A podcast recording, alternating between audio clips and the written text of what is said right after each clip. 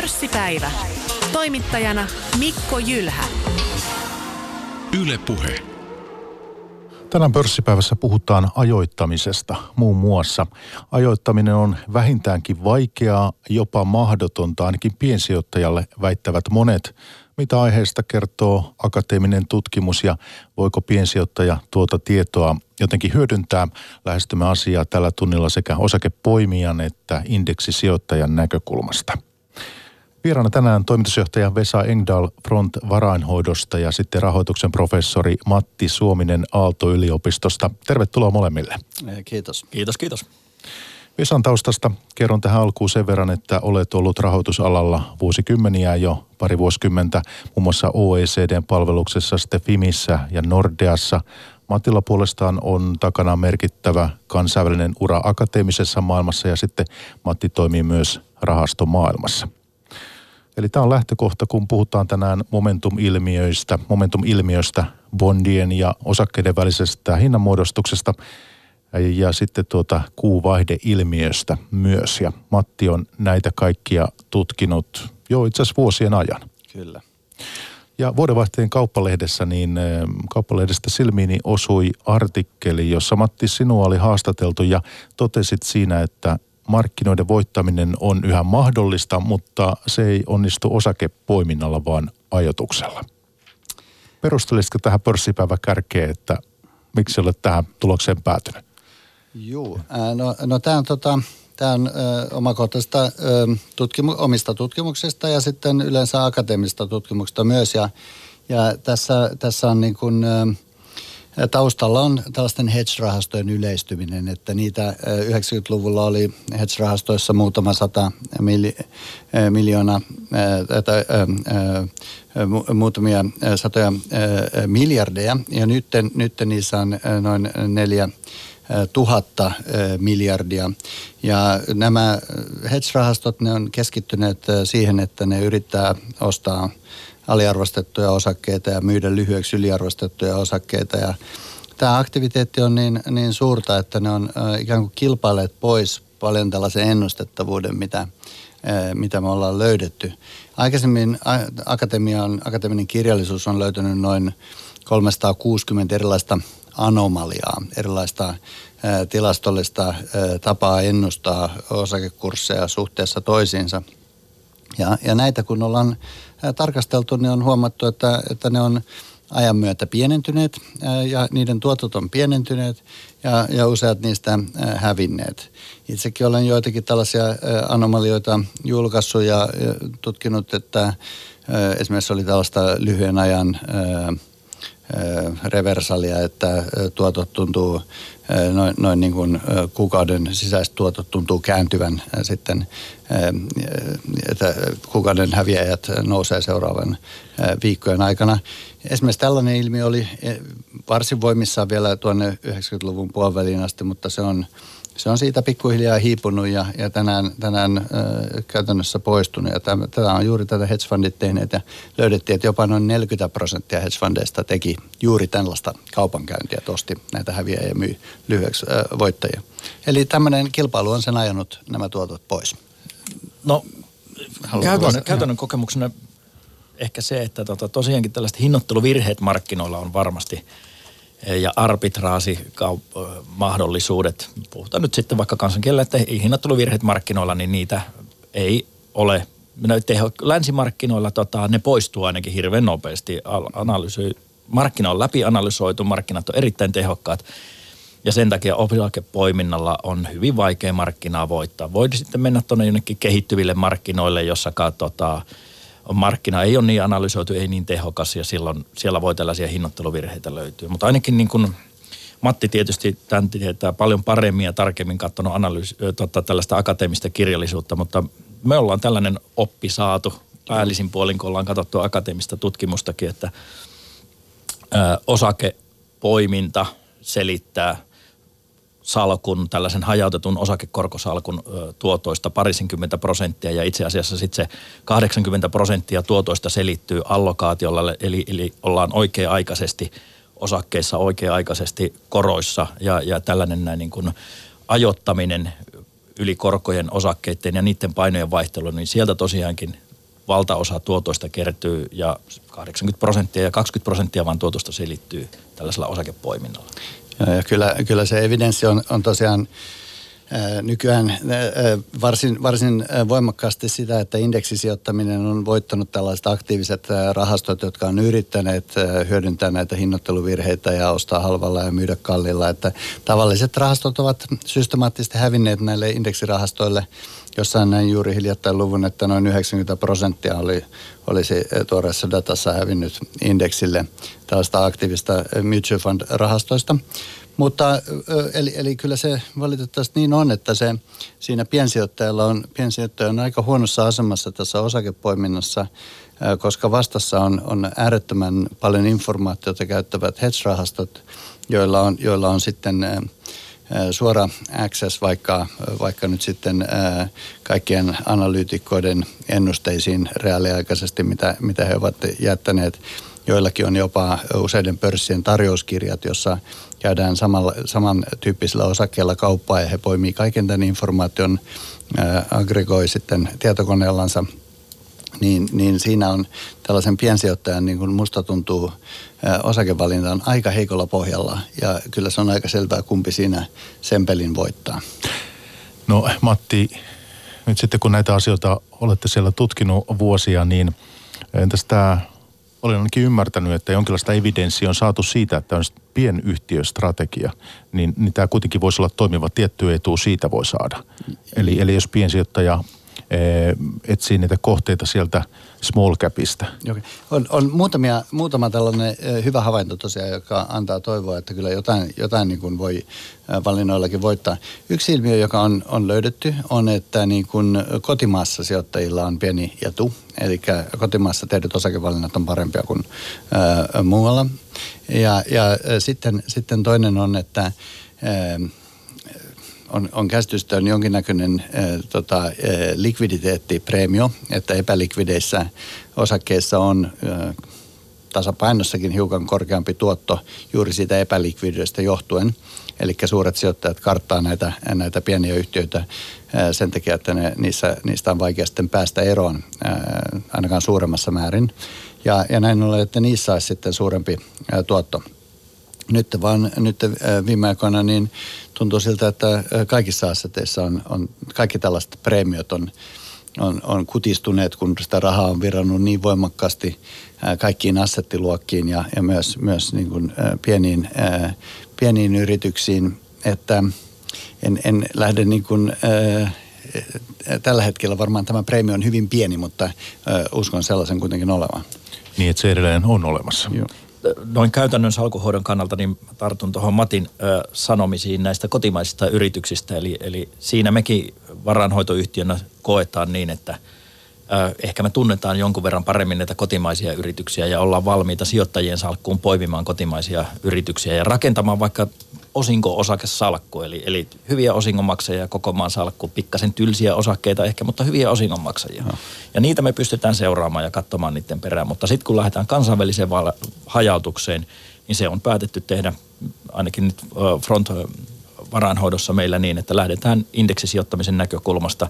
Me katsotaan, että suurin osa tuotosta ja siitä, siitä tuotosta saadaan tosiaankin aikaiseksi olemalla oikea-aikaisesti osakkeissa tai koroissa ja ja oikeilla markkinoilla globaalisti pyritään hajautusta tekemään niin, että, että silloin kun kehittyvät markkinat näyttää huonolta, vaikka nyt kauppasodan varjostaessa maailmantalouden näkymiä, niin ollaan sitten kehittyviltä markkinoilta pois ja keskitytään osakesijoitukset tällaisiin defensiivisiin sektoreihin tai länsimarkkinoille ja toisaalta osakepainoa tuomalla alaspäin ja ylipainottamalla korkosijoituksia tai käteisen määrää salkuissa. Ja tämä on se peli, mitä me pelataan, mutta se halutaan tehdä sitten mahdollisimman halvasti, edullisesti sijoittajan kannalta järkevillä tuotteilla ja sitten mennään tähän indeksisijoittamiseen eli tällaisiin ETFiin eli, eli puhutaan näistä pörssinoteratuista rahastoista, jotka on huomattavan edullisia esimerkiksi verrattuna aktiivisesti managerattuihin fundeihin. Eli ainut mitä me voidaan tehdä, niin säily, siinä niin säästää sijoittajalta kustannuksia ja pelata se peli tuolla indeksimarkkinalla. Mutta ei mennä tähän teidän strategiaan sen syvällisemmin, no. mutta sen kysyn kuitenkin Mutta se on tässä tämä meidän opetus, mikä Joo. me ollaan opittu tästä Joo. näin niin kuin tutkimuksestakin. Että, Joo, ja si, siinä, tullut. siinä tuli muutamia sellaisia avainsanoja tavallaan, mitkä oli, oli ö, se, että ne on vähän tylsempiä kuin yksittäiset osakkeet ja sitten poimitte näitä tylsiä osakkeita salkkuun, niin se on juuri hyvä, että se, se on varmasti juuri sellaiset kaikkein ää, niin kuin, raflaavimmat tai, tai, tai hypetetyimmät osakkeet, jo- joita varmaan pitäisi juuri välttää. Ja, ja sitten osakesijoittaminen saattaa, saattaa tota, osittain kiinnostaa ja itseänikin kiinnostaa. Sen, sen, siinä on sitä mielenkiintoa sitten yrittää seurata sitä, että mitkä osakkeet, mitkä sektorit pärjää ja, ja sellaista, että ei se, se, kyllä se, mutta fiksuin pitkän tähtäimen sijoittaminen ilman muuta on pistää rahojansa indeksi, indeksipohjaisiin sijoituksiin. Mutta se, että monet piensijoittajat indeksisijoittamista tekee ETF-iäkin ilman ikään kuin välikäsiä, niin Vesa silloin kysynyt sen kuitenkin tässä, että silloin kun teille tulee asiakas, niin mikä on se tarve, mitä hän teiltä on silloin hakemassa? Koska sinänsähän ETF voi sijoittaa kuka tahansa muutenkin. Se on nimenomaan globaali maailmanlaajuinen osakekorkoallokaatio, eli me keskitytään siihen niin, että ETF-tuotteet, niitä me ei itse tehdä. Me käytetään Deutsche Bankin tai Vanguardin tai BlackRockin, muiden isojen ETF-talojen liikkeelle laskemia pörssilistattuja rahastoja, mutta se meidän osaaminen, mitä me, mihin me pistetään paukut, on se, että ymmärretään markkinaa ja ymmärretään, että millä sektoreilla pitäisi nyt sijoittajan olla. Pitääkö erityistä varovaisuutta noudattaa jatkossa, että onko talouden näkymät tai suhdannenäkymät sellaiset ja yritysten tuloskasvunäkymät, että ö, pitää, tota, tai onko poliittisia riskiä sellaisia markkinoilla, että nyt pitää niin kuin osakepainoa tuoda alas ja tuoda sijoitusvaroja turvasatamiin vai otetaanko sitten kunnolla riskiä, että noususuhdanne vahvasti päälle ja aurinko paistaa ja kaikilla on kiva ja silloin sitten otetaan enemmän riskiä ja yritetään hakea niin kuin, korkeata tuottoa riskiä enemmän ottamalla.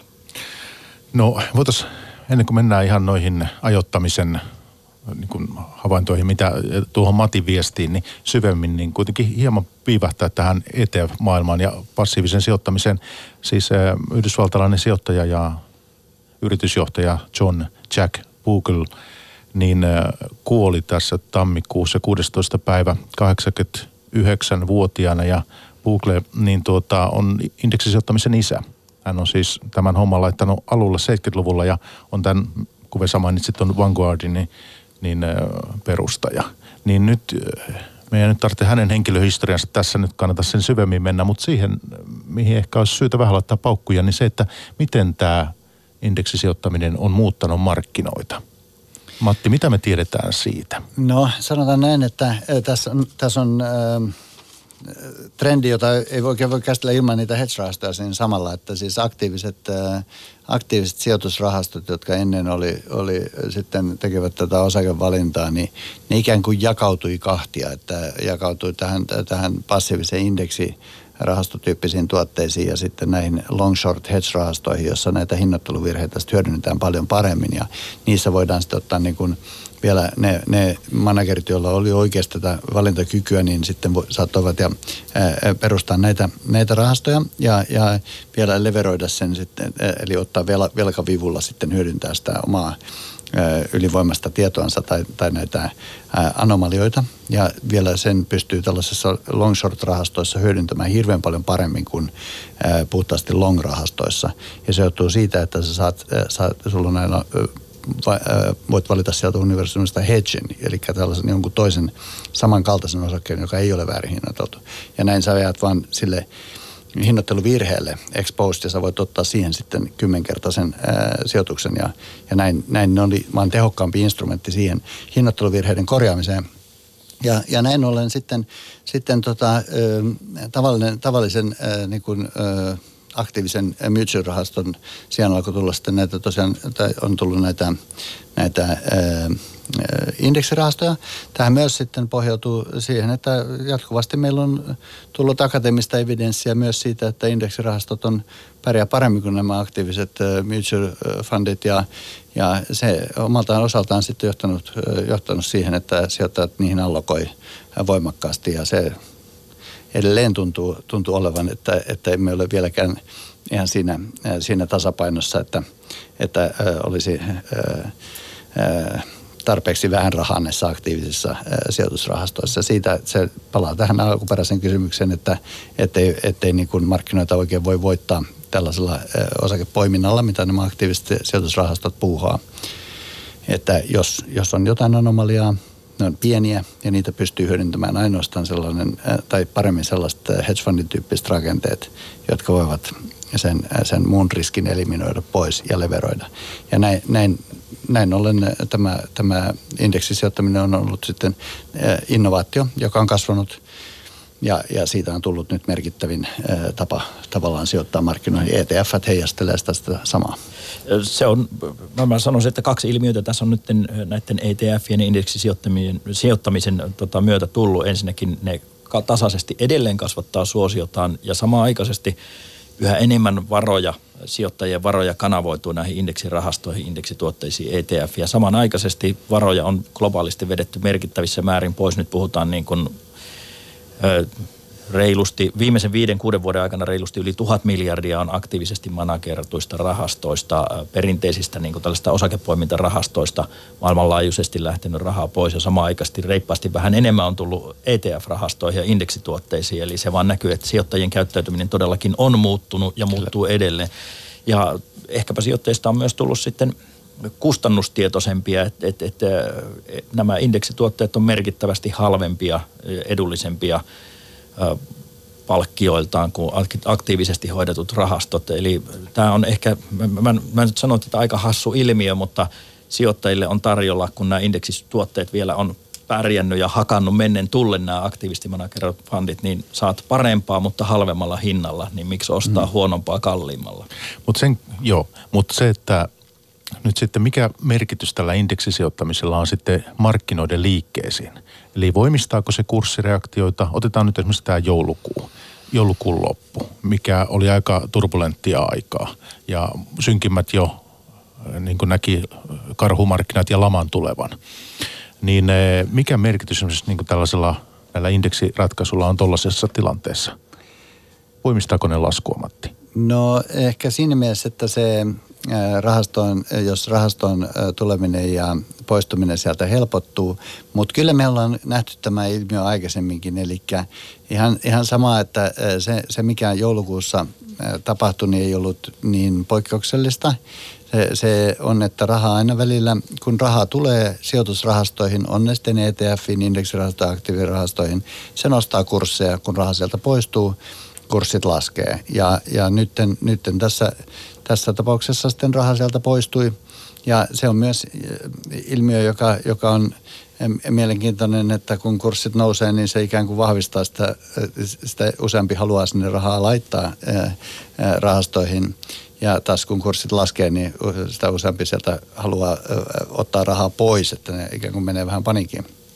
Ja tämä, tämä tämmöinen, tämmöinen tätä voimisti, mutta tuossa kun me aikaisemmin, aikaisemmin keskustelin, ja se osui se joulukuun juuri tähän kuukauden lopun ilmiö, mistä me myöhemmin tässä puhutaan, ja siinä niin kuin selityksi juuri on nämä rahastoista ulosvirrat ja sisääntulot.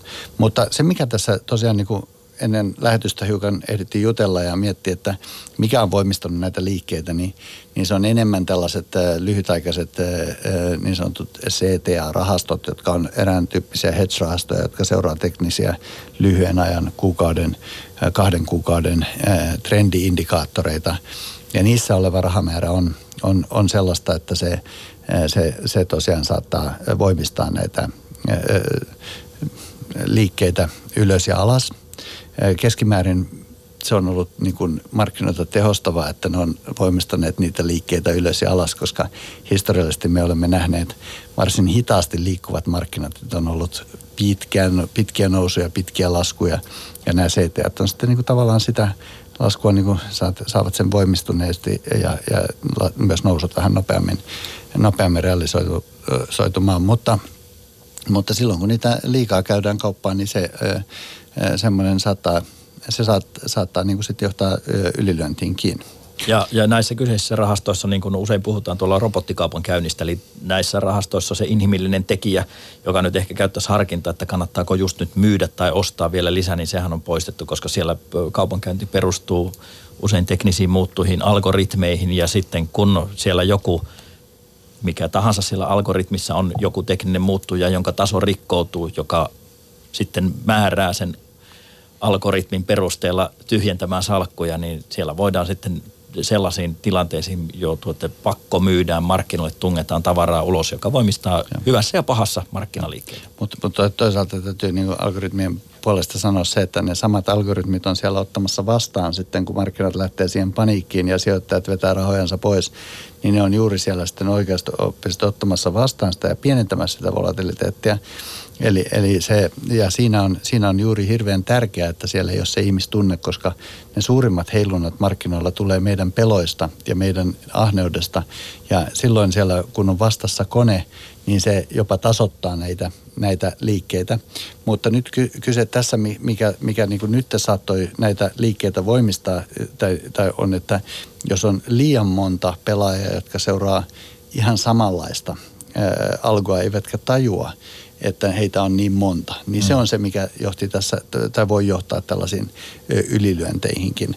Mutta, mutta ja oma käsitykseni on, että niissä CTA-rahastoissa niissä on niin paljon rahaa tällä hetkellä, että tämmöiset lyhytaikaiset trenditkin, niin ne on, ne on aika lailla kilpailtu pois, mitä ennen, ennen oli ennustettavuutta, mutta nyt ne on, nyt ne, ne, en tiedä onko ne nykyään enää enemmän häiriötä kuin kuin tota markkinoilla tehokkuutta edistävä tekijä, Mut, mutta tuskin ainakaan merkittävästi enää niitä tarvitaan lisää.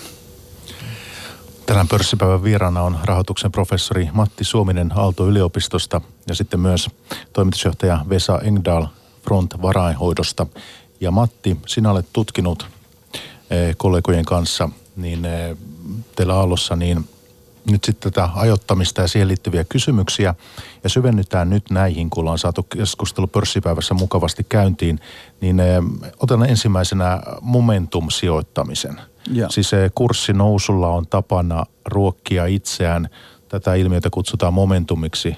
Tarkemmin ottaen kai teillä siellä akateemisessa maailmassa niin aikasarjamomentumiksi. Kyllä. Kyllä. Ja, ja nousu ennakoi nousua, lasku ennakoi laskua. Eh, mikä nyt sitten, jos tämähän ei ihan, ihan tämmöisenä vielä riitä, vaan pitää olla joku aikaikkuna ikään kuin jotakin indikaattoreita, mitä me seurataan, mihin se nousu ja lasku asettuu. Joo, eli, eli tota, tämä, tämä, tämä on tosiaan tota meillä ää, tutkimuspaperi, joka nyt on kolmannella kierroksella ää, kanssa yhdessä ää, näistä johtavista lehdistä ja toivottavasti tässä kuullaan hyviä uutisia muutaman viikon sisällä, mutta siinä se on tämmöinen aikasarjan momentum. Se on pidempiaikainen tekninen indikaattori kuin mitä on, on sitten CTA käyttää. CTA käyttää tällaisia lyhytaikaisia.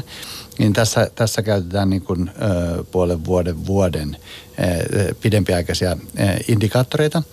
Ja tämä aikasarjan momentum oli, on, on ilmiö, joka, jonka teki tunnetuksi tällainen amerikkalainen hedge-rahasto kuin AQR, jossa, jossa nyt mitä siellä mahtaa olla 220 miljardia tällä hetkellä rahaa seuraamassa tämän tyyppisiä strategioita. Ja heidän tutkijansa, jotka olivat sitten NYU ja Chicagon tutkijat, niin löysivät tai todensivat, että melkein kaiken näköisillä asseteilla, mukaan lukien osakkeilla, on sellainen piirre, että noin niin kuin vuoden, vuoden ää, tota, historialliset tuotot ennustaa tulevia, positiivisesti tulevia tuottoja. Hyvin yksinkertainen ilmiö, mutta, mutta tämä, on, tämä vaikuttaa olevan systemaattisesti vähän markkinoilla kuin markkinoilla. No, me, me tutkittiin tätä, tätä lisää, yritettiin ymmärtää, mistä tämä johtuu, että tällainen ilmiö on. Ja samaten sitten löysimme näistä bondituotoista myös toisen ennustavan tekijän.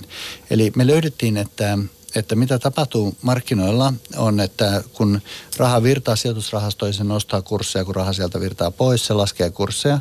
Ja, ja, ja se on tämä sijoitusvirta, tai mitä tulee sijoitusrahastoihin, niin se on ennakoitavaa siinä suhteessa, että kun on ollut positiiviset tuotot pörssissä, niin uusia sijoittajia ryntää markkinoille – ja, ja sitten taas kun on negatiiviset tuotot, niin sijoittajat sieltä ryntää pois.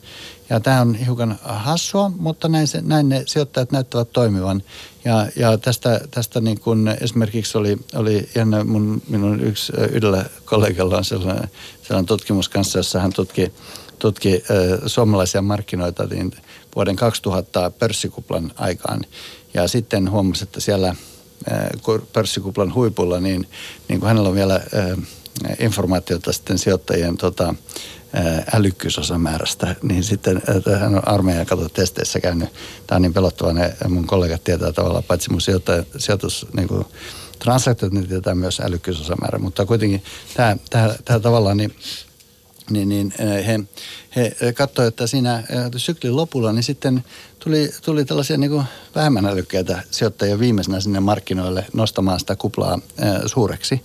Ja, ja markkinoille tulo on, on, on se, se, meillähän usein puhutaan, puhutaan että niin, niin kuin kuplahuipulla sitten kaikki, kaikki tulee markkinoille ja, ja sellaisetkin, jotka ei siellä yleensä, yleensä ole. Ja taas sitten laman syvyyksissä kaikki poistuu markkinoilta. Että sitten moni menee konkurssiin ja osakesijoittaminen ei ole kerta kaikkiaan muodissa. Ja näiden välillä sitten tapahtuu tästä momentumia, että sitten kun lähdemme vaikka 2008 ö, lamasta, niin ennen kuin me ollaan tähän päivään noustu, niin aika monta uutta ihmistä on tullut markkinoille. Niin niitä tulee pikkuhiljaa, kun kurssit nousee, ihmiset saa työpaikkoja, kanssa talous elpyy, he sijoittaa lisää osakkeisiin, se lisätalous elpyy edelleen ja näin, näin se, tämä on sitä momentumia. Eli minä tiivistän lyhyesti, eli tässä eksyin, niin tosiaan tota, 12 kuukauden osaketuotot ennustavat positiivisesti tulevia osaketuottoja. 12 kuukauden bondituotot myös ennustavat positiivisesti osaketuottoja. Ja nämä ilmiöt on, on, on eli ovat aika voimakkaita ja näiden avulla me voimme ennustaa tulevia, tulevia tuottoja pörssissä. Itse tota, ilman akateemista tutkimustakin, niin jotenkin oli havaitseminen, että jotakin poikkeuksellista on nyt menossa. Mä olin tota, vuosituhannen vaihteessa OECDssä töissä ja sitten tulin käymään Helsingissä ja luin lehtiä täällä ja aloin katsoa, että jaa, täällä jonotetaan kadulla osakkeita, että nyt ne loppuu kesken näköjään. Ja. ja se oli jotenkin mulle sellainen vaaranmerkki. Mä ajattelin, että harvemminpa on nähnyt ihmisiä ikään kuin leipäjonossa – että siellä sitten oli kyllä niin kuin viimeisetkin teklokuplan huipulla herännyt, että jotkut muut oli tehnyt niin paljon rahaa, että munkin pitää nyt lähteä tähän tietämättä ehkä enemmän mitään osakesijoittamisesta tai, tai niistä yhtiöistä, mikä näytti aika, aika hurjalta ja vaaralliselta. Ja tietysti tuossa kohtaa sellainen harkitsevainen sijoittaja, niin, niin tota, alkaa, pitäisi alkaa hälytyskellot soida päässä. Ja toisaalta sitten kun kaikki näyttää, joka olisi se fiksu tapa toimia, kun kaikki näyttää maailmassa olevan niin kuin – tosi huonoon suuntaan menossa ja osakekurssit on tullut 30, 40, 50 prosenttia alas, niin silloin pitäisi olla rohkeutta ja malttia lähteä ostamaan, koska se on se päivä, jolloin yleensä tehdään ne parhaat ostokset, mutta näinhän yleensä koko markkina ei toimi, vaan ahneus ja pelko täällä meitä ohjaa ja, ja silloin kun maailma on todellakin karmeen näköinen paikka ja osakesijoittaminen ei ole mukana muodissa, niin silloin moni myös pelkää niin paljon, että ei itsekään uskalla laittaa rahaa kiinni. Ja myös esimerkiksi äh, tällaisten äh, eläs, eläkesäätiöiden hallitukset on silloin hyvin kiristämässä sitä riskibudjetteja ja viranomaiset solvency constraintteja. Ja, ja nämä, nämä, nämä kaikki yhdessä aiheuttaa sen, että meillä on välillä tällaisen kuplan huipussa äärettömän huonot odotetut tuotot. Silloin kun rahaa on paljon saatavilla, niin silloin ei kannata sijoittaa osakkeisiin. Taas sitten kun olemme laman syövereissä, niin odotetut tuotot on valtavat ja silloin kannattaa sijoittaa osakkeisiin.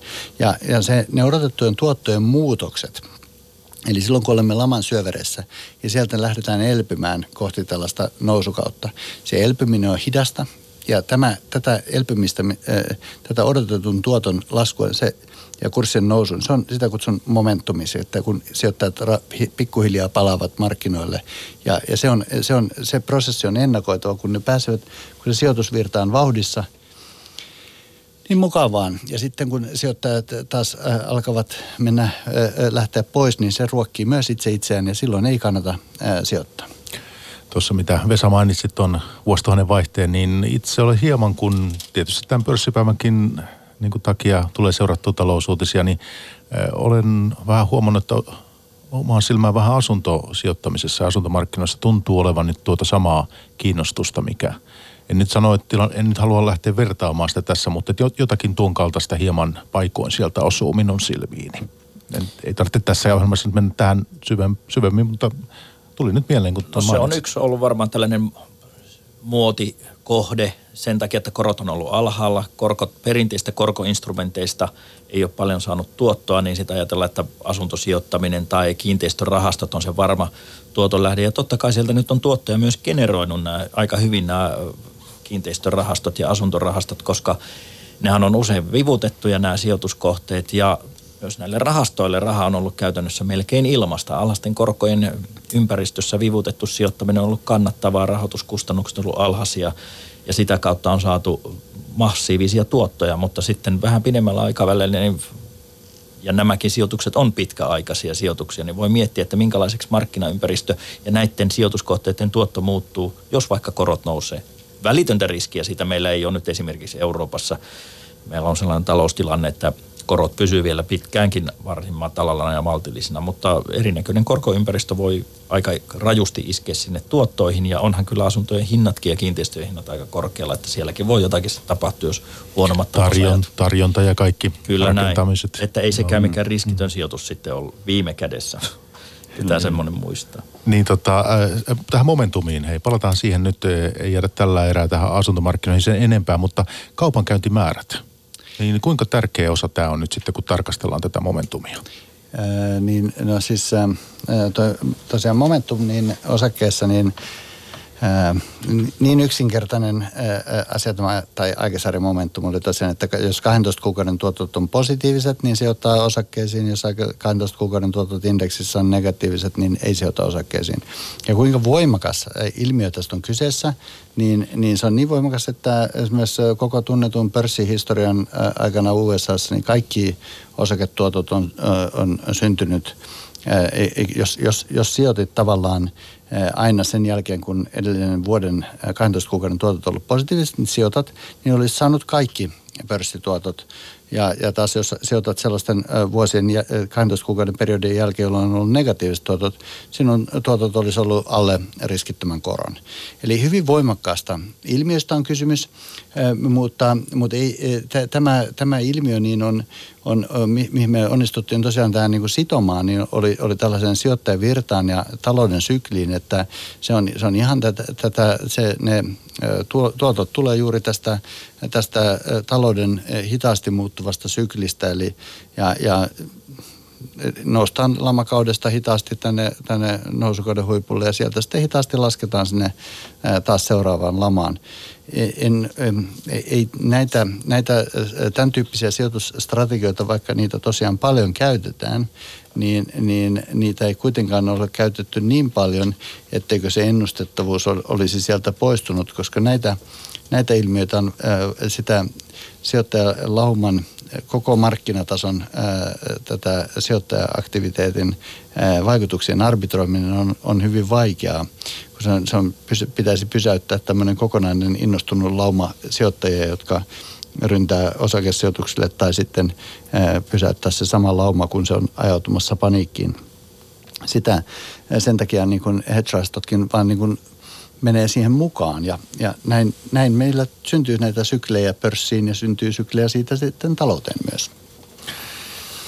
No noista kaupankäyntimääristä mä vielä, että onko, kuinka tärkeää se on, kuvitellaan joku yksittäinen osake, niin, niin ikään kuin lähtee sitä seuraamaan. Onko, voidaanko me erottaa tässä indeksitaso ja yksittäiset osakkeet? Ah, mä, mä puhuin tässä tavallaan niin kuin indeksitasoista ja että et, et, miten niin kuin kaupankäyntimäärissä, jos tarkoitat, että kuinka paljon suuri prosentti kaupankäynnistä. No, minkälaista vaihtoa esimerkiksi jollain isolla yhtiöllä on, niin, niin tavallaan onko sillä nyt tässä, tässä mitä painoarvoa voitaisiin sille laittaa? Otetaanko mitä?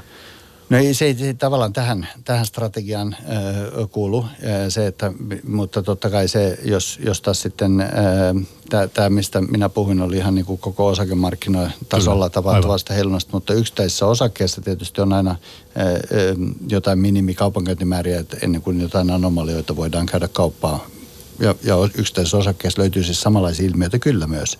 Ja instituutiot käy niitä tietysti sellaisella likvidemmillä osakkeilla.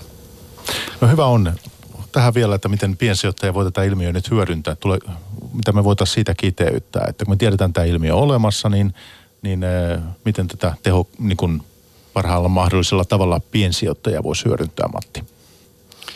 No, tavallaan piensijoittajalla kyllä edelleen uskon tällaisen, niin että paras on tämä buy and hold sijoittaminen, mutta melkein kaikki tällaiset instituutioiden kanssa olen ollut tekemisissä, niin ne on viime vuosina nyt viimeiset ihan kaksi vuotta allokoineet voimakkaasti juuri kaiken näköiseen vaihtoehtoiseen sijoittamiseen, eli ottaneet pois riskiä osakkeista, koska on nähtävissä, että nyt olemme sen nousukauden huippuvuosilla, jolloin josta tästä todennäköisesti tie on ainoastaan alaspäin. Arvostustasot on niin kamalan korkealla ja, ja me, meille on niin, niin keskuspankit syytäneet niin paljon likvidiä systeemin, että sitä varallisuutta on paljon. Nyt mielestäni piensijoittajan ei kannata ottaa riskiä tässä ympäristössä, että se, se on, en, en usko, että, että tämä laskukausi on tässä mitenkään ohitte, vaikka meillä on ollut pieni, pieni, pieni tästä joulukuun tai lokamarras joulukuun ajan pientä laskua, niin paha pelkää, että se vaan saattaa siitä voimistua ja, ja jossain vaiheessa tulee tämä kunnon pidempi karhumarkkina. Niin on aina niitä tullut ja, ja nyt arvostustasot on sillä tasolla USAssa edelleen, että, että voisi, voisi tällainen karhumarkkina tulla. No siis mä sanoisin näin, että nämä pitkät trendit silloin kun talolla menee hyvin, niin – yksi strategia tietysti on tällainen buy and hold, mutta tota, jonkun verran mä kyllä myös kehotan pienkin sijoittajaa miettimään sitä aj- ajoitusta niin, että silloin kun taloudella menee hyvin, niin voi ottaa enemmän riskiä ja, ja, ja nyt varsinkin niin ollaan vähän toiseen suuntaan menossa. Että tässä niin. mä kyllä komppaan Mattia ja aika vahvastikin, että meillä on riskejä tullut markkinoille sen tyyppisiä, että kauppasota se on edelleen ratkaisematta. Kiinan ja USA välillä kauppasopimusta ei ole vielä saatu aikaiseksi, vaikka nyt osapuolet saman neuvottelupöydän ääressä istuukin. Talouskasvu on globaalisti hidastumassa, tietyt maat jopa mahdollisesti taantumaan ajautumassa. Saksan taantumasta on puhuttu, Japanin taantumasta on puhuttu. Kiinan talouskasvu on hidastunut hitaimmilleen sitten vuoden 1990. Yhdysvallat hidastaa myöskin talouskasvu, vaikka se jatkuskin, niin se on selkeästi hitaampaa mitä aikaisempina vuosina – tuloskasvuennusteita on laskettu laajassa mitassa sekä eurooppalaisille että amerikkalaisille yhtiöille. Poikkeuksellisen hyvä tuloskasvuvuosi oli viime vuodessa, vuosi Yhdysvalloissa. Nyt näyttää siltä, että tuloskasvuennusteet alkaa hiipumaan kuluvalle vuodelle lähelle nollaa. On ne nyt vähän vielä plussan puolella. Mutta epävarmuustekijät on kasvanut. On Brexitia, on Italian valtion velkakriisiä ja niin poispäin. Mm. Eli näistä syistä johtuen, niin me ollaan laskettu kanssa nyt sitten viime vuoden puolella jo osakkeet alipaino, eli toisin sanoen varauduttu siihen, että mahdollisesti tuo markkina, joka lähti laskuun jo Euroopassa viime vuoden kevätpuolella tai puolivälissä ja syksyn mittaan Yhdysvalloissa, niin tämä ei ole vielä ohi. Ja nyt otetaan riskiä pois pöydältä, eli toisin sanoen osakeriskiä vähennetään, lisätään sijoituksia turvasatamiin pidetään osasijoituksissa käteisenä ja ollaan kasvatettu niin sanotusti sellaista sotakassaa, eli myydään osakesijoituksia pois ja toivotaan, että päästään jossakin vaiheessa halvemmalla ostamaan sama tavara takaisin. Eli tammikuun tapahtumat niin ei ole syytä mihinkään hyvän olon tunteeseen tässä nyt tuudittautua? No ihan viime viikot tietysti markkina on pompannut ylöspäin, että viimeiset kolme neljä viikkoa markkina, joulukuun viimeiseltä viikolta tähän tammikuun lopulle markkina nousi aika vahvasti. Toki se oli siitäkin seurausta, että se joulukuun lasku oli niin raju ja se oli vähän, siinä oli vähän ylilyönnin makua, että tuli tällainen jopa teknisluontoinen korjausliike ylöspäin. Mutta me ollaan edelleen siinä viime vuoden puolella, puolivälissä tai syksyllä alkaneessa laskuputkessa. Että jos katsotaan vaikka mihinkä Yhdysvaltojen markkina on menossa, niin, niin jos piirtää tällaisen laskukanavan, niin nyt ollaan tämän viime viikkojen korjausliikkeen ansiosta sen ylälaidassa, mutta edelleen siinä laskuputkessa. Että ei me olla sitä laskumarkkinaa tässä nyt viime viikkoina taaksemme vielä ehkä jätetty. Kyllä, kyllä. ainoa mikä siellä oli eh, pikkasen pilkahti positiivisena on, että se mikä sysäsi meidän, meitä laskuun on ollut se USAn rahapolitiikan kiristäminen ja bondeissa bondikorkojen systemaattinen nousu, se vähän katkesi siinä sitten joulukuun aikana ja se ei ole ihan palautunut sinne. Se, oli, se on se positiivinen signaali, mutta edelleen sijoittaja, nämä kaikki mitä Vesa mainitsi Outlookista, niin näyttää, näyttää, näyttää siltä, että on ei ole nyt se paras aika, nyt ei ole se paras aika sijoittaa, se paras aika sijoittaa. Niin kuin oliko se amerikkalaiset onko se Grahamin nopea, että sijoita silloin kun verta kadulla. Tai silloin, Kyllä, piti, näin piti se olla niin, niin, niin kuin lamalle. No ihan niitä samoja Warren Buffettin samoja, että uh, uh, buy fear ja sell greed. Ja tässä oli, vuosi sitten oli greed ja se odotetaan sitä, kunnes tulee se uh, fear. Ja siinä se transitio on, on pitkä, ja siinä, siinä täytyy vain sijoittajan olla kärsivällinen ja odottaa sen ä, sotakassansa ä, kanssa, että ä, kyllä se sieltä joku päivä tulee. Tämä, mikä on niin kuin, tätä, se suurin ja mikä se ongelma on, niin se on ne keskuspankkien taseet. Ja jos niitä, niitä niin kuin päästään sieltä oikeasti pienentämään tai ne, ne uskaltaa niitä pienentää, niin ei se kyllä hyvää osakesijoitukselle tee. Eli kevennyksen paikka. Ja markkinoille tietysti on pumpattu nyt likviditeetti, eli tämä keskuspankkien taseiden kasvattaminen on tarkoittanut sitä, että rahaa on tullut markkinoille ja sitä on sitten pankit ja sijoittajat syytänyt erinäköisiin riskisiin sijoituskohteisiin, koska sille likviditeetille rahalle on haluttu tuottoa. Kyllä. Ja perinteistä korkoinstrumenteista sitä ei ole saanut. Ei oikein eurooppalaisista valtionlainoista, ei pankkitalletuksista. No sitten sitä on kanavoitunut riskisiin yrityslainoihin, osakkeisiin ja mikä on sitten kurssitasoja ja hintoja nostanut näissä riskisissä sijoituskohteissa. Tässä vaiheessa niin erittäin mielenkiintoinen tämmöinen ilmiö, mitä olette Matti tutkinut, on tämä kuun vaihdeilmiö. Ja tämähän no. nyt tarkoittaa, kerrot tarkemmin tässä, mutta että lyhyesti tämä on sitä, että hieman ennen kuin kuu loppuu, niin kurssit ovat alimmillaan ja sitten kuun vaihteen jälkeen, onko se nyt sitten kolme päivää vai ikään kuin siihen ne sitten korjaa. Että siinä on sellainen seitsemän päivän aikaikkuna. Joo. Kyllä joo. No tästä, tästä on tosiaan... Äh jo, jo aika paljon Suomessakin puhuttu, ja saatiin justiin tässä kaksi viikkoa sitten tämä lopullisesti hyväksyttyä tällaisen yhteen johtavan lehteen, ja hyvä näin, niin, niin se on sellainen ilmiö, että tosiaan USAssa kaikki historiallisesti pörssituotot on tullut seitsemän päivän aikana kuun lopun ympärillä. Että jos osti osakkeita neljä päivää ennen kuun loppua ja myi ne kolmantena päivänä kuun, kuun alussa, niin sai, on saanut kaikki äh, pörssituotot yli riskittömän koron. Ja jos taas osti osakkeita neljäntenä päivänä kuun alusta ja, ja, ja sitten myi ne, anteeksi, kolmantena päivänä kuun alussa ja sitten myi ne neljän päivän ennen kuun loppua, niin tuotot on jäänyt alle riskittömän koron. Eli negatiiviset, ää, negatiiviset ää, tuotot. Niin tämmöinen ilmiö, ja sitä ajaa, ajaa tosiaan nämä globaalit ää, maksuvirrat. Eli mä en tutkimukseni olen hyvin kiinnostunut kaikesta, mikä heiluttaa koko rahoitusmarkkinoita ja tämä kuuvaiden ilmiö, tämä kuukauden maksuliikenne, niin se heiluttaa paitsi osakekursseja myös JVK-lainojen kursseja. Lyhyt, lyhyen rahan hinta myös nousee kuun, kuun lopun ympärillä. Ja tämä tuntuu olevan varsin ennakoitavaa. Samanlaista juuri joulukuussa oli tästä malliesimerkki. Eli tuotot on hirveän huonot, jos niin kuin kahdeksan päivää ennen kuun loppua, siihen asti kunnes on neljä päivää ennen kuun loppua – nyt joulukuussa ne oli ihan kamalan huonot juuri tällä periodilla. Ja sitten ne kääntyy positiiviseksi kuun loppua kohti, eli neljä viimeistä päivää on sitten, tai kolme viimeistä päivää on, on mukaan lukien, kun, kun, sitten kuun loppu mukaan lukien neljä päivää, niin on hyviä tuottoja. Ja tämä, tämä johtuu siitä, että sijoittajat joutuvat hakemaan sitä likviditeettiä jolla ne voivat maksaa nämä kuun lopun maksut.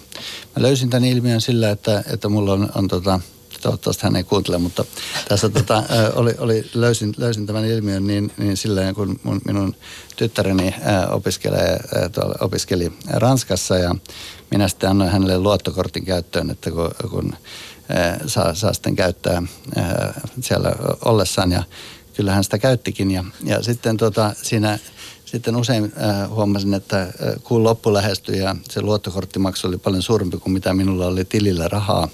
Ja, ja sitten huomasin, että jouduin myymään arvopapereita saadakseni sitten maksettua ne hänen luottokorttilaskut siinä kuun lopussa. Ja huomasin, että mä aina myin systemaattisesti neljä päivää ennen kuun loppua, eli mahdollisimman huonoon aikaan, koska tarvitsin, tiesin, että on tämä kolmen päivän arvopäivä käytäntö, eli mun täytyy myydä neljä päivää ennen kuun loppua, jotta mä sain rahat silloin niin kuin päivää ennen kuun loppua, jotta voin saatoin maksaa ne luottokorttilaskut. Ja tosiaan huomasin, että aina kun mä olin myynyt, niin markkinat lähti nousuun ja harmitti ja mietin. Ja mä mietin, että ehkä itse asiassa on ihan kaikilla. että kun rupesi miettimään, että kaikkihan palkat maksetaan, luottokorttimaksut, eläkemaksut Yhdysvalloissa, kaikki tapahtuu kuun viimeisenä päivänä. Ja ehkä tästä, tästä sitten syntyy tällaisia makrotason ilmiöitä, ja todellakin näin löytyy. Eli ne, ne suuret syntipukit löytyy sieltä USAn eläkeyhtiöistä, jotka maksaa eläkkeet systemaattisesti kuun viimeinen päivä. Ja saadakseen rahat maksaakseen eläkkeet, he myy niiden bondeja ja osakkeita neljä päivää ennen kuun loppua työntäen kurssit sitten hetkittäisesti aivan liian alas, josta ne sitten palautuvat siitä myyntipaineesta kuin viimeisen neljän päivän aikana. Me laskettiin tuossa tutkimuksessa niitä niitä eläkesäätiöiden tappioita ja ne oli ihan valtavat. Ne oli noin 30 miljardia vuodessa eläkesäätiöt häviää siitä, että he myy niin kuin väärään aikaan osakkeita. Eli tämä, tämä ilmiö on, on sellainen, joka on määrittänyt, siis Yhdysvalloissa, paitsi Yhdysvalloissa myös globaalisti on, on, löydetään ihan sama, että nämä seitsemän päivää on hyvät tuotot, sitä edeltävät viisi päivää on aivan hirveän huonot tuotot ja se tuntuu löytyvän, löytyvän ympäri maailmaa. Me tiedetään, että tämä ilmiö on siis olemassa. Te olette sen nyt todistanut ja, ja sitä tutkinut, niin se, että kysymys, mihin joudut aina tässä yhteydessä vastaamaan, on se jälleen, että piensijoittaja, miten hän hyödyntää. Ja sehän ei ole ihan helppoa. Että jos haluaisi tätä ilmiöä hyödyntää, niin silloin pitäisi olla vähän isommat massit. No kyllä, kyllä, se, kyllä, se, kyllä nämä tavallaan on, on, piensijoittajan on aina vaikea näitä ilmiöitä hyödyntää. Tämäkin ilmiö, vaikka se tilastollisesti löytyy tosiaan näin ja on, on niin kuin, keskimäärin on loistavat tuotot sillä neljä päivää kuun lopussa, mutta ei ne suinkaan aina ole loistavat. Ja, ja se, että joutuu mahdollisesti odottamaan pitkänkin aikaa ennen kuin tulee tällainen joulukuun kaltainen ilmiö, jossa, jossa sitten yhtäkkiä ne, ne tuotot oli, oli sitten, äh, olisiko nyt jotain 4-5 prosenttia sitten se, se palautuminen siinä kuun lopun aikana. Että, että se, siinä on riskinsä ja, ja tätä kuun lopun ilmiötä, kun mä olen kertonut esittelemässä, niin kyllä mulla on tullut hedge-rahastoja ja, ja sijoittajia, jotka sanoo tätä hyödyntävänsä ja, ja äh, olipa eräs tota, pankkierikin, joka yritti vaikuttaa, että me emme julkaisisi tätä tietoa ja he hyödynsivät sitä myös siellä omassa trading deskissänsä ja Noin, että kyllä niitä aika moni, moni tätä hyödyntää, mutta, pien, mutta piensijoittajalle siinä kaikki menee sitten verottaja ja, ja, ja transaktiokulut syö, että, että se on ehkä, jos sitä haluaa hyödyntää, niin hyödyntää siten, että jos on kurssit laskeneet voimakkaasti neljä päivää ennen kuun loppua, niin jos on aikomus ostaa osakkeita, niin se on loistava hetki ostaa. Mutta muuten tällaisen varmaan säännöllinen treidaaminen, niin sitä mä just mietin itsekin, että, että ää, piensijoittajalla kuitenkin kaupankäyntikustannukset on valitettavasti sen verran isompia ja nämä transaktiokustannukset helposti syö sitä tuottoa, jos sitä yrittää niin kuin säännöllisesti hyödyntää. Sitten pitää olla juuri hedge fundien tapaiset isot toimijat, jotka pystyy erittäin halvalla käymään niitä kauppoja ja suurilla volyymeilla, jolloin he pääsee tätä Kyllä, kyllä. Mutta jos, jos piensijoittaja ajattelee myydä osakkeensa, niin ei nyt ehkä sitten kannata myydä neljä päivää ennen kuun loppua, Täsmälleen. vaan myy sitten kolmantena päivänä kuun alussa. Että se, semmoista pien, pieniä, pienessä määrin voi ottaa piensijoittaja myös huomioon. Tässä on meillä 10 minuuttia aikaa pörssipäivää. Kysyn sen, Matti, sinulta, jos lyhyesti haluat jotakin vielä mainita tästä, että osakkeiden ja korkojen ristikkäis vaikutukset. Joo, no, no täällä, tähän liittyy tähän, mitä tässä nyt puhuttiin, että e, e, siis kun me, meillä on nyt takana oli, oli tässä ensiksi niin kuin hyvin pitkä aika, jolloin korot laskivat voimakkaasti. Mitä tuossa on niin kuin parikymmentä vuotta, 15 Kol- 30 vuotta itse asiassa. 30 vuotta. 80-luvun jälkipuoliskolla otettiin joo, se tota, korkomarkkinoilla piikki, piikki, ja sieltä ne nyt sitten on laskenut. Ei. Alkoi tämä Yhdysvaltojen keskuspankin inflaation vastainen taistelu ja Volcker oli silloin pää, niin. tota, pääjohtajana keskuspankissa 30 vuotta korot laski. Niin, ja nyt sitten, nyt sitten se on noussut. Ja kun se, mitä matalammaksi korot äh, tulee, niin sitä, sitä siinä vähän, vähän sijoittajat, niin kuin tuossa mainitsi Vesakin, että kun korot on alhaalla, niin mennään, sijoitetaan sitten osakkeisiin ja kiinteistöihin ja näin. Ja se on, on ajaa se, että kun korot laskee, niin se ajaa, ohjaa sijoituksia enemmän osakkeisiin. Ja, ja tämä, tämä, on niin kuin, tämä myös tapahtuu hitaasti, eli kun korot on laskeneet vuoden aikana, niin se, seuraavien kuukausien aikana rahaa valuu pikkuisen osakkeisiin ja se on ennustettavaa. Mutta samaan tämän koko meidän, meidän niin kuin, nykyisen korkean hintatason takana on ollut tämä pitkäaikainen korkojen lasku, joka on työntänyt osakkeita pitkän aikaa ylös. Ja viime vuonna tämä, tämä kääntyi, viime vuonna Yhdysvallat lähti sitten nostamaan korkoja, mikä on juuri on, on se meidän karhumarkkinan takana tässä. Eli, eli se, se, mikä osakkeita heiluttelee, niin on ne sijoittajavirrat. Ja mikä heiluttelee sijoittajia, on, on se, se ää, bondikorkojen ja osakkeiden historialliset tuotot ennustavat sijoittajien käyttäytymistä. Ja tästä, tästä niin kuin, Nämä on näitä, tämä on sellainen ilmiö, joka me siinä paperissa kanssa todennettiin, että jos on bondeissa ollut hyvä tuotto edellisen vuoden aikana, niin se ennustaa hyvää osakkeelle me ollaan kanssa ihan sama asia nyt stressattu. Euroopassahan ei nyt tietysti korkotaso ole liikkunut yhtään minnekään, eikä ole vielä lähdössäkään korot nousuun. Keskuspankilla ei ole välitöntä tarvetta lähteä rahapolitiikkaa kiristämään ja bondikorot edelleen ydinmaissa Euroopassa on alhaisella tasolla. Mutta Yhdysvalloissa kyllä me ollaan itse laskeskeltu, että S&P 500-yhtiöt esimerkiksi viime vuoden osinkotuotot, jotka oli ihan pikkasen päälle 2 prosenttia ja, ja tota, samalla yhtiöiden omien osakkeiden generoima tuotto sijoittajille oli sillä 2,5 prosentin pinnassa. Eli osakemarkkina yhteenlaskettuna osinko- ja omien osakkeiden ostoista tulleet tuotot ylti S&P 500-yhtiöllä tuonne 4,6-4,7 prosentin luokkaa. Ja samaaikaisesti, jos pitkät korot nousee päälle kolmeen prosenttiin, niin sijoittajalla on vaihtoehto, että otanko mä kymmenenvuotisesta valtionlainasta 3-3,5 prosenttia vai osakemarkkinoilta vähän päälle neljä – ja lyhyestä korosta, kun aletaan olla siellä lyhyessä päässä kahdessa puolessa, niin se osakkeen, osakkeille maksettu ylituotto tai riskipreemio, minkä sijoittaja mm. saa siitä riskin ottamisesta, niin se sitten korkojen noustessa kapenee.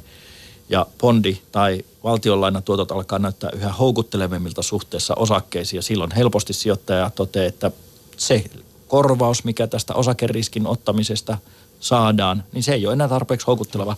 Myydään osakkeita, siirretään bondeihin ja siinä kohdassa alkaa osakekurssit helposti tulla alas. Kyllä, ja tämä vaan me todennettiin tavallaan niin kuin tilastollisesti, kuinka voimakas se ilmiö on.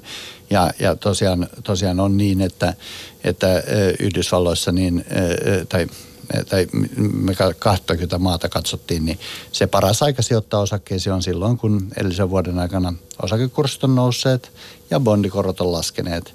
Ja silloin missään tapauksessa ei kannata sijoittaa osakkeisiin, jos edellisen 12 kuukauden aikana osakkeet on laskeneet ja bondikorot nousseet. Ja tämä oli juuri se hetki viime syksynä, lokakuussa tuli juuri tämä hetki, jolloin ei missään tapauksessa kannata sijoittaa osakkeisiin, koska tavallaan rahat, rah, äh, sijoittajat, sijoittajat äh, enna, voi ennakoida, että kääntyvät pois osakkeesta. Ja niinhän ne alkoi kääntymään lokan marraskuun aikana ja joulukuun aikana se sijoittajavirta sitten kääntyi hyvin, hyvin negatiiviseksi työntäen markkinoita alas. Mutta tämä, tämä on niin kuin, nämä on ilmiöitä, joita, joita tosiaan niin kuin, ö, olemme tutkineet ö, meidän niin kuin kuuden hengen tiimillä viimeiset viisi vuotta, että meillä on niin kuin tarkkaan, tarkkaan tota, jotain ennustettavuutta markkinoille löydetty, mutta parhaiten näistä sijoittaja hyötyy, hyötyy sijoittamalla sellaisiin rahastoihin, jotka hyödyntää tällaisia, tällaisia ilmiöitä. Se ehditään vielä lyhyesti ottaa, että, että tuota, tämä teidän oma sijoitusstrategia, niin te olette vähän erilaisella sitten liikenteessä, että Matti, sinä suosit suoria osakesijoituksia. Sinulla salkussa on yhtiöitä kymmeniä, 40, 50 olisiko siinä mittakaava kutakuinkin Joo, oikein. se on. Ja sitten Vesa, niin sinä luotat ETFiin ja sitten listaamattomiin kasvuyrityksiin. Joo, no listaamattomat kasvuyritykset, siellä on se mun suorien osakkeiden riski ja suorien osakesijoitusten riski, mikä on tietysti äärimmäisen korkea osakeriski, jos ajatellaan näin, että listattuihin osakkeisiin sijoittamalla varmasti niin kuin nukkus yönsä paremmin, mutta nämä listaamattomat, niin sen nyt tietää, että jos kymmenen kohteeseen hajauttaa, niin siellä on olen onnekas, jos sieltä yksi tai kaksi menee kunnialla maalia, niistä saa hyvän exitin ja puolet varmasti yhtiöistä on puolessa vuosikymmenessä kuppinurin, eli siellä sitten otetaan isoa riskiä ja listaamattomat yhtiöt kuitenkin kuuluu mun salkkuun, että mä on niitä niin kuin, se on mulla yksi kokonaisuus, mutta sitten pitää myöskin huolehtia siitä riittävästä hajautuksesta ja järkevästä kokonais, riskinotosta sille kokonaisvarallisuudelle, jolloin siellä mä oon lähtenyt sitten indeksisijoittamispuolelle. Teen sen likvideillä ETF-tuotteilla ja halvoin kustannuksin, joka sitten huolehtii sille. Ra, sille mulle rakentuu sitten se globaali maailmanlaajuinen osakekorkohajautus.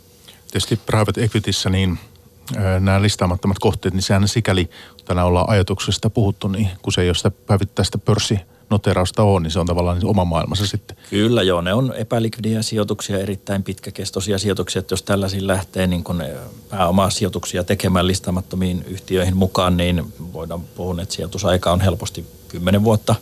Tai sitten perikunta saa jotakin ihmeellistä tavaraa sinne niin ne katselee, että minnekä, minnekä toi isukki on sitten sijoittanut nämä varansa, mutta tota, yhtä kaikki ne on pitkäaikaisia sijoituksia epälikvidejä ja tosin perinteiseen osakemarkkinaan vähän korreloivia, mutta on sitten oma pelinsä. Ja, ja harrastusmielessä myös ihan siinä mielessä mun mielestä mielenkiintoisia, että niissä tulee sitten yrityselämää, yritysten toimintaa ja tiettyihin ö, tota, liiketoimintoihin ihan eri tavalla perehdytty ja mentyy vähän sinne yritysten toimintaan sisälle ja osallistuttukin vielä sitten niin kuin yritysten toimintaan.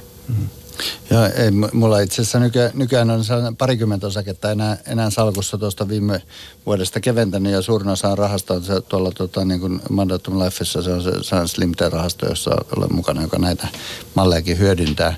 Niin, niin, niin, äh, mutta miksi mulla näitä yksittäisiä sijoituksia on paljon, niin se on, se on kun, kun se on vähän tässä... Äh, ammatti on yrittää oppia, äh, seurata pörssiä ja, ja sitten sitä tulee koko ajan seurattua ja ja sitten tulee ideoita ja se on, se on niin kuin hauskaa, hauskaa katsoa, että tota, josko, nämä, josko nämä näin, näin menee. Ja, ja siinä, siinä ikään kuin se, se, on, se on minulle se tapa seurata ja oppia tätä, pysyä, pysyä niin kuin, oppia tätä markkinadynamiikkaa. Ja e, eihän mä muuten tätä kuukauden loppuakaan olisi keksinyt, ellei mulla olisi ollut ö, omat ö, ö, tavallaan rahat siellä jossain, jossain pelissä. Että – No kysyn sen sitten näin, että koska niitä suoria osakesijoituksia siellä on, en kysy, että mihin kannattaa sijoittaa, vaan sen, että mihin olet sijoittanut viimeksi. Että voitko mainita vaikka sanotaan kolme yhtiöä, mitkä viimeksi on tullut salkkuun?